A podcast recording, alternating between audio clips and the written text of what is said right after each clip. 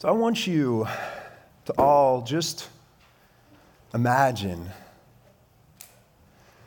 Imagine that you are standing in front of a chapel. Now, it's not even really, to call it a chapel probably isn't really very accurate. It's really a tent. For a floor, it has planks put on top of the dirt, wooden planks. It's got a makeshift door with kind of a wooden steeple on it that's been constructed. Now, just imagine you've been asked to, to lead, to kind of preach, but to lead like a Bible study in this chapel. And you're in Kyrgyzstan, and the location that you're at, it's a little military installation that's designed to support people going into and out of Afghanistan.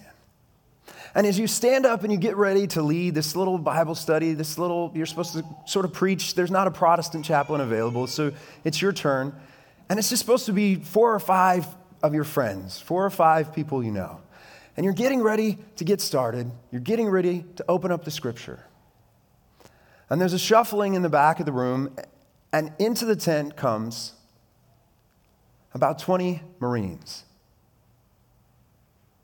And what you realize as they come in and they start filling in the seats is these are Marines that have just left Afghanistan.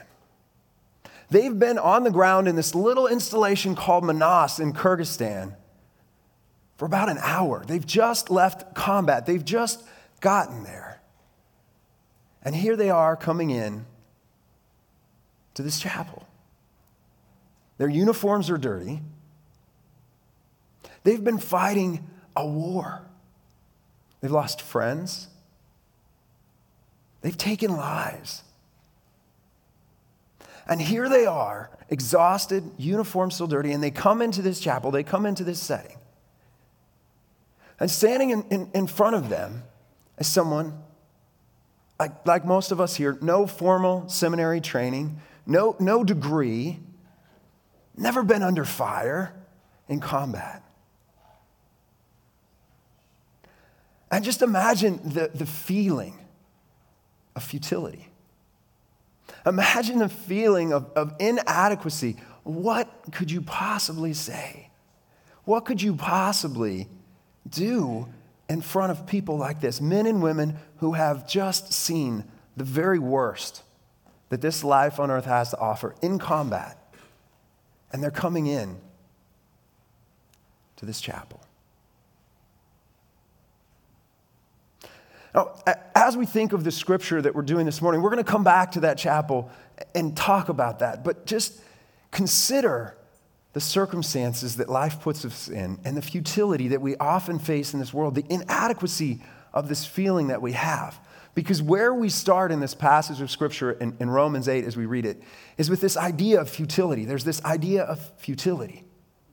But in God's love and God's grace, there's this future glory that we're going to get to and we'll talk about. And as we go through the scripture, we're going to see that, that even in the suffering, even in the pain, there's this future glory.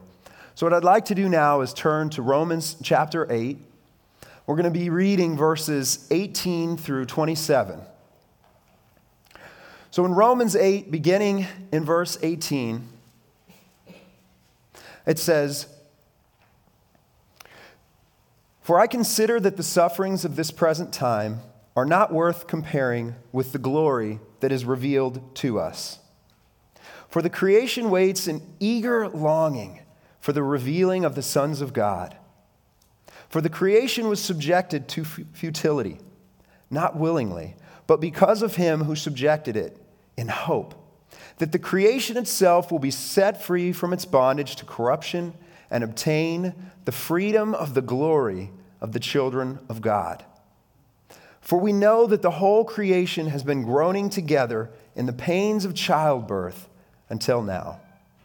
And not only the creation, but we ourselves who have the first fruits of the Spirit, groan inwardly as we wait eagerly for adoption as sons, the redemption of our bodies.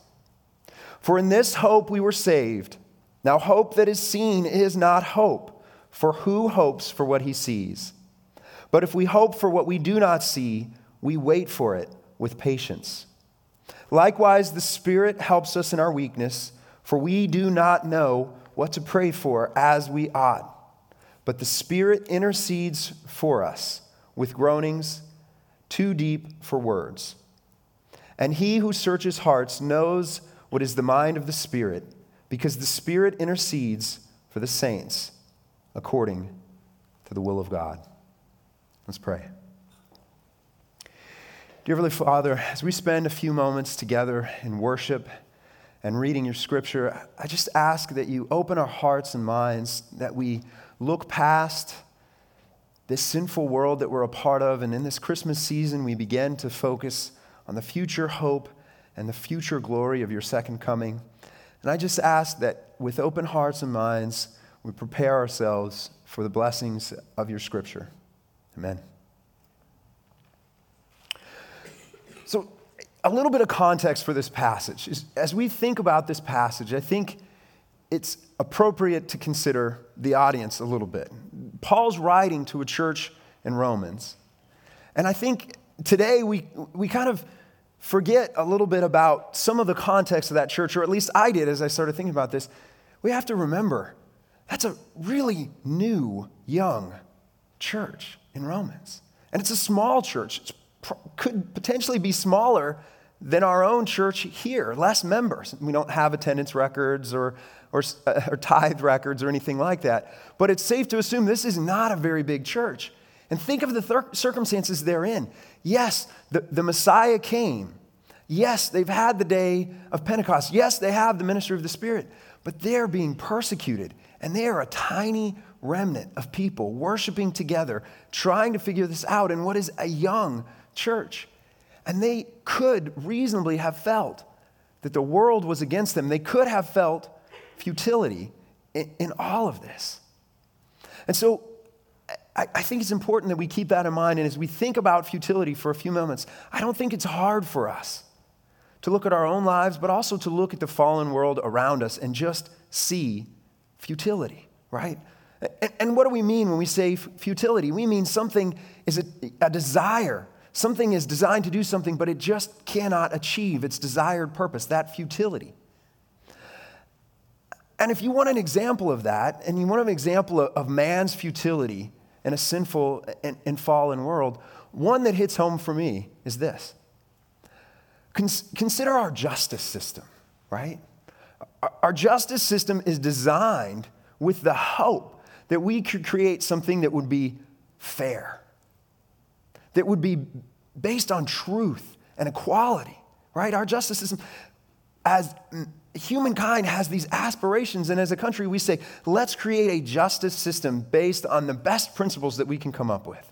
Let's create a system where we have judges that are supposed to be impartial and where we have juries and we, we seek the truth. We do everything we can to find justice using man's wisdom. But, but what's the problem? The problem is we know, despite our best efforts, it can be an imperfect system. Since DNA evidence has been a part of our criminal justice process, that's only a few decades that that's been a part of it. Over a thousand people have been exonerated by DNA evidence. Over a thousand people who were wrongfully con- convicted and combined spent over 3,000 years in prison were actually innocent, wrongfully convicted, and DNA evidence told us that. And that's the futility of a system based on man's wisdom in an imperfect and fallen world. So even in that, we say, wow, we have the best intentions in that, and, and we can't get there. And we, we can't get there. So that's this futility that we're talking about. And as we look at this passage, we see the discussion of the futility of creation. And this goes back to Genesis chapter 3. And the worship team, they read, they read some of these verses, and we're going to go to them again. So if we go to Genesis 3, and we're just going to look at verses 17 through 19. But what does the scripture say? It says, And to Adam he said, Because you have listened to the voice of your wife and have eaten of the tree of which I commanded you, you shall not eat of it. Cursed is the ground because of you. In pain you shall eat of it all the days of your life. Thorns and thistles it shall bring forth for you, and you shall eat of the plants of the field. By the sweat of your face you shall eat bread, till you return to the ground, for out of it you were taken. For you are dust, and to dust you shall return. So we see this futility. We understand this futility. We understand the, the feelings of inadequacy that we have. But then if we go back to Romans 8 and we look at verse 22, there's a hint in this verse, even when it's talking about groanings and sufferings, there's a hint of the future glory. So look at this verse. It says, For we know that the whole creation has been groaning together in the pains of childbirth until now. Now, think about that. That's an interesting phrase, right? The pains of childbirth. What, what's interesting about that is that, that that theme, that discussion of childbirth, and the reason I think Paul's probably using it here goes back to Jewish literature. Jewish apocalyptic literature and messianic literature. They talked about the woes of the Messiah. And they, they would use the phrase, the, the pangs, the childbirth pangs of the messianic age. And what were they talking about? In, in Jewish history, they were talking about the suffering that was going to come before the coming of the Messiah. And that's where this idea of childbirth comes in. And, and in this, you know, John Piper uses an illustration where he talks about if, if you're in a hospital and you hear someone crying out in pain, you hear them groaning and struggling with something, it, it makes a difference to know if you're in the maternity ward. Right? And the idea is that, that childbirth is, is pain. It's, it's part of the curse. It's so painful. But there's, there's hope. There's a coming new life. There's a blessing coming into this world through that pain and suffering. And, and that's, that's the beginnings of this idea that, that Paul has as he's talking about this. And you see this idea even in verse 19. If you go back to verse 19, and throughout this passage, you see this use of the term eager. And Paul's talking about in verse 19 this eager longing. In the original language, what that eagerness is portraying is the idea of, of lifting your head up and looking in the direction of knowing something is coming and, and, and almost standing up on your tiptoes. That's the kind of eagerness, right? That's the kind of eagerness. And that's what this is hinting towards. This is, we're, we're suffering, there's futility. We're in this imperfect and falling world, but there's a future glory coming. And the groaning and the pains, it's, it's like childbirth because of the hope of what we have that is to come. And so that's the futility. But here's what's really, I think, just so amazing about what Paul is writing here, because he moves from that and he begins to talk about the first fruits of the Spirit. The first fruits of the Spirit. Now, now, now think about this, this concept, right? The idea of first fruits. This portrays the idea of a, a farmer, someone going out into an orchard every day taking care of their crops, taking care of their fields. And then suddenly, one morning when they go out there, they see that first bud coming up out of the ground. They, first, they see that first hint, that first fruit on the tree. And that gives them that hope, that promise of the harvest that's to come, right? That's, that's the language that's being used here. That's the idea of the first fruits. And what's so amazing about this passage is, is it starts out by talking about the futility of creation, the futility of man without God, and then it moves forward and says, yes, creation is groaning because it's not fulfilling its intended purpose. But then it's starting to speak to the Christians and say, but Christians, you have the first fruits of the Spirit. You have the first fruits of the Spirit in your lives today as the Holy Spirit does its work. What you have, as is talked about in Galatians 5, Galatians 5 22 through 24, what do we know? This is where it talks about the fruit of the Spirit. The fruit of the Spirit is love, joy, peace, patience, kindness, goodness, faithfulness, gentleness, self control. Against such things there is no law, and those who belong to Christ Jesus have crucified the flesh with its passions and desires.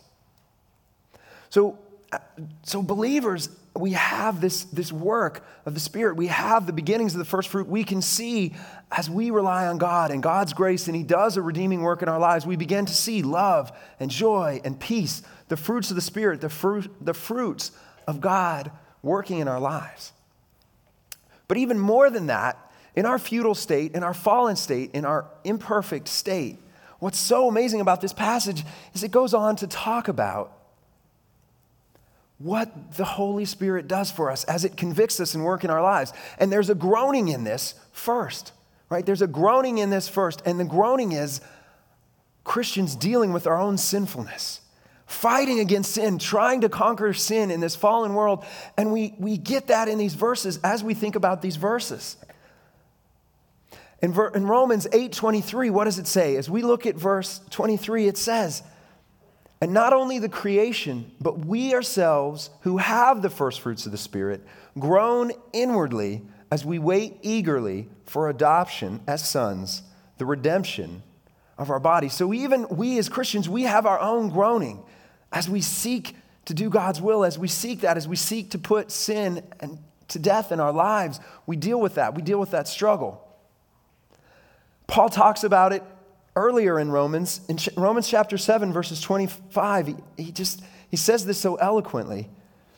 In Romans 7, verse 24, he says, Wretched man that I am, who will deliver me from this body of death? Thanks be to God through Jesus Christ our Lord. So then I myself serve the law of God with my mind, with, but with my flesh I serve the law of sin. And, and even in the Old Testament, we can go back to Psalm 38, a psalm of David. In Psalm 38, I'm just going to look at verses 4 and then 9 through 10. But in verse 4, it says, For my iniquities have gone over my head like a heavy burden. They are too heavy for me. O Lord, all my longing is before you. My sighing is not hidden from you. My heart throbs, my strength fails me, and the light of my eyes has gone from me. So we see this theme in the Old Testament. We see it throughout Romans, this groaning and dealing with sin. Even we as Christians, as we face this, this is the groaning that it's talking about. And, and it's paralleled to the groaning of creation in that creation groans because it's not fulfilling God's intended purpose for it. And, and for us as Christians, with the work and the conviction of the Holy Spirit in our lives, we should be groaning and fighting against that, praying for that, that coming redemption and, the, and future glory with Christ. But what else do we know about what the Holy Spirit does for us? And this is, I think, so powerful in this passage. The Holy Spirit is called our helper, right? Our helper. And this is where our inadequacies and our, our futility as humans is, is so powerfully helped by the Holy Spirit because we know that the Holy Spirit is here to intercede for us.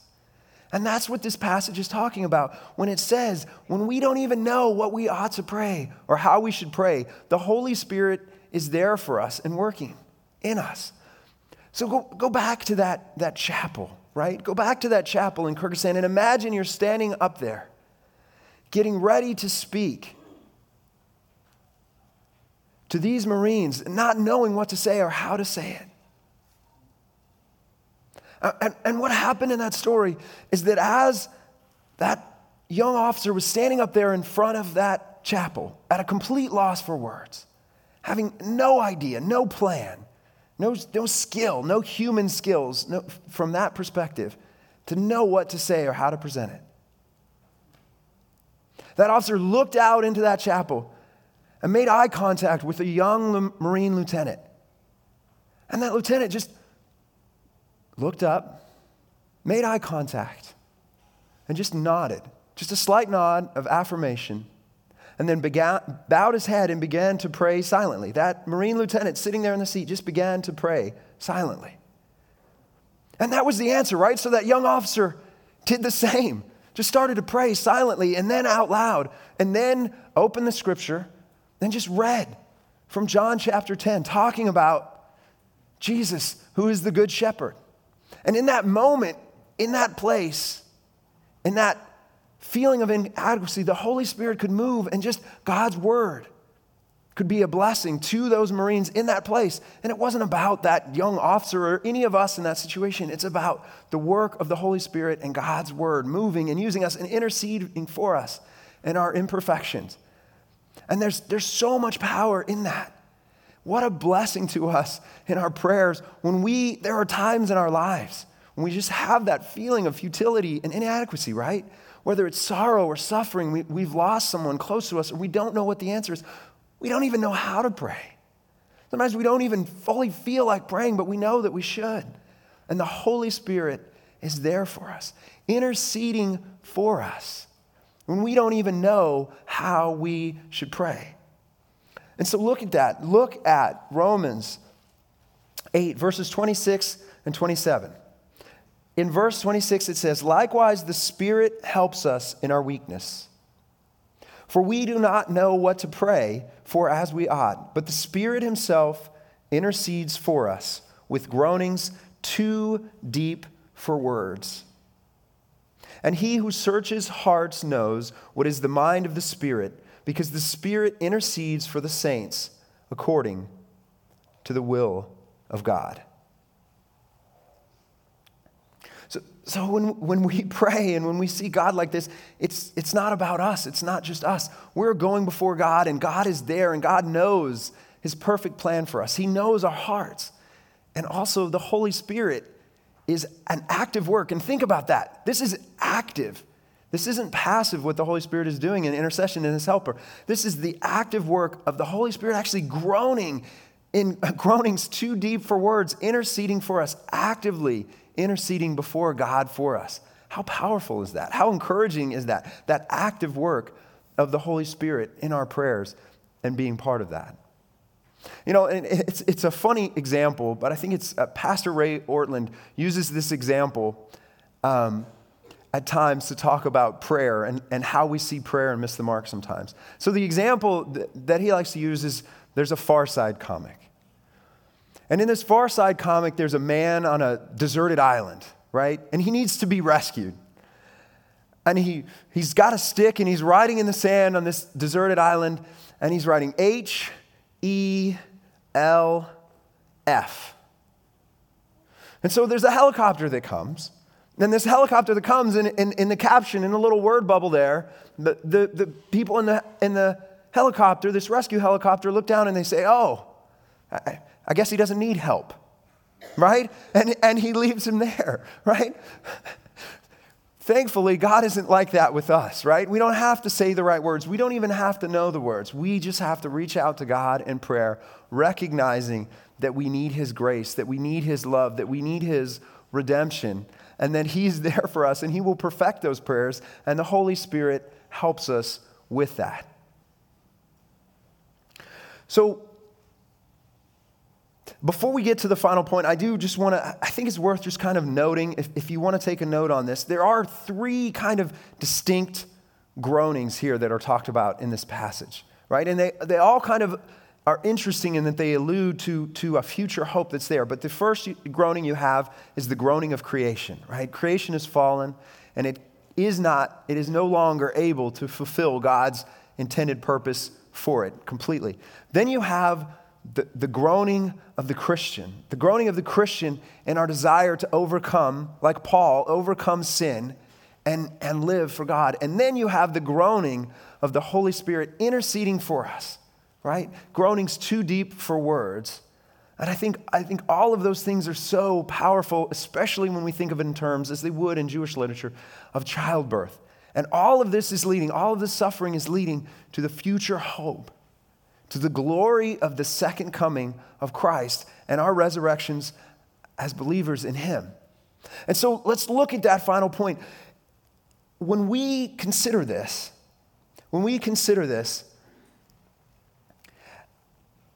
there are a couple of passages that I want to go to to just, that just illustrate this so well. Because when we talk about this future hope,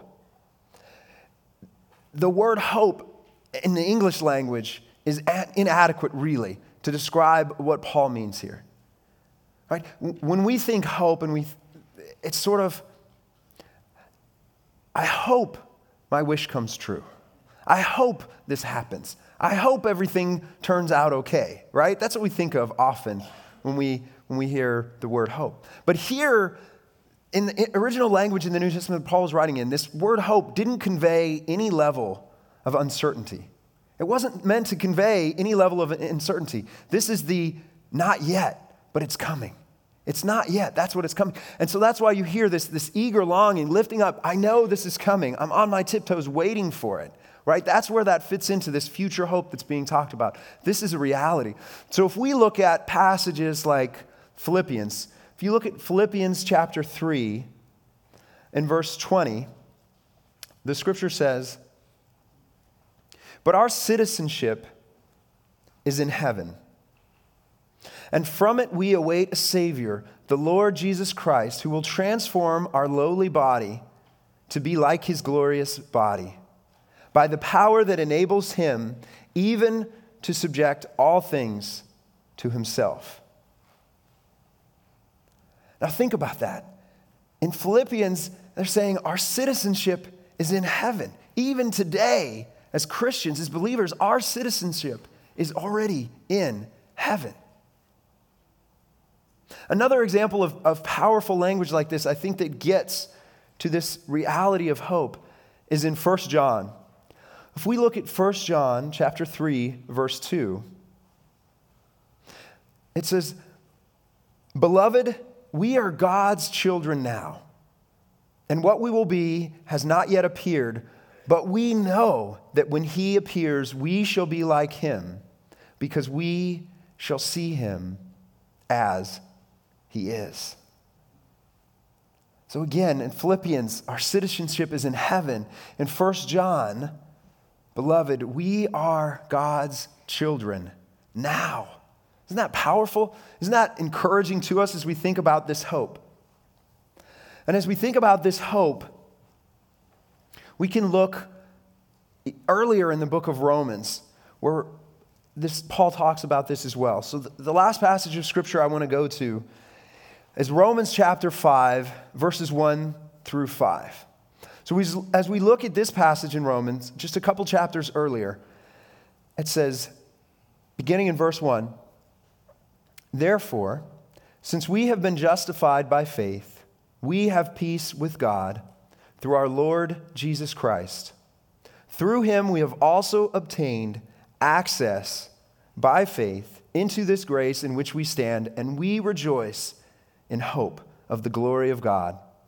Not only that, but we rejoice in our sufferings, knowing that sufferings produce endurance, and endurance produces character, and character produces hope. And hope does not put us to shame because God's love has been poured into our hearts through the Holy Spirit who has been given to us. And so, just as we look at this passage in Romans 8, and we move from a discussion of, of futility into the first fruits of the Holy Spirit, the, the promise of the coming redemption that we have, and then we consider the reality of the future hope. In this Christmas season, as we think of it, as we think of the celebration of the coming of the Messiah, we should also be turning our attention to and living our lives embracing the future hope of the second coming of Christ as he comes. So, church, there is a heaven, there is a reality of future glory. And just as Israel waited for a Messiah, we should be waiting for the reality of the second coming and the future glory. Especially at Christmas. In this Advent season, Praise God that the Messiah came and he is coming again. And this morning I ask you do you have this hope? Do you have a confident anticipation of this future reality? In Christ, you can. God offers that through His grace. And, Christian, for those of us who have, by the grace of God, answered His calling, are you embracing that hope? Are we embracing that hope? As adopted children of God, redeemed by Him, we are living an eternal existence. Today is one day of an eternity with Christ. And that mindset, that acknowledgement of our eternal place, it should, it should transform the way we live. Every day is a day of living the first fruits of our glorious eternity with Christ. In this lost, in this fallen and sinful world, if we as Christians could simply do that, it would revolutionize not only our own lives, but our communities and the people around us. It would, if we truly lived every day embracing that reality and treating it as a reality, the impact that the Spirit could have through us is so incredible and so powerful. And I just pray as we consider the first advent, the coming of Christ, the incarnation of Christ, and we consider that, and we consider Christmas and we celebrate that. We don't just focus on the coming of Christ, we focus also on his coming again and what it means to live a life fixed in the future reality of our coming glory and who our Savior is. Let's pray.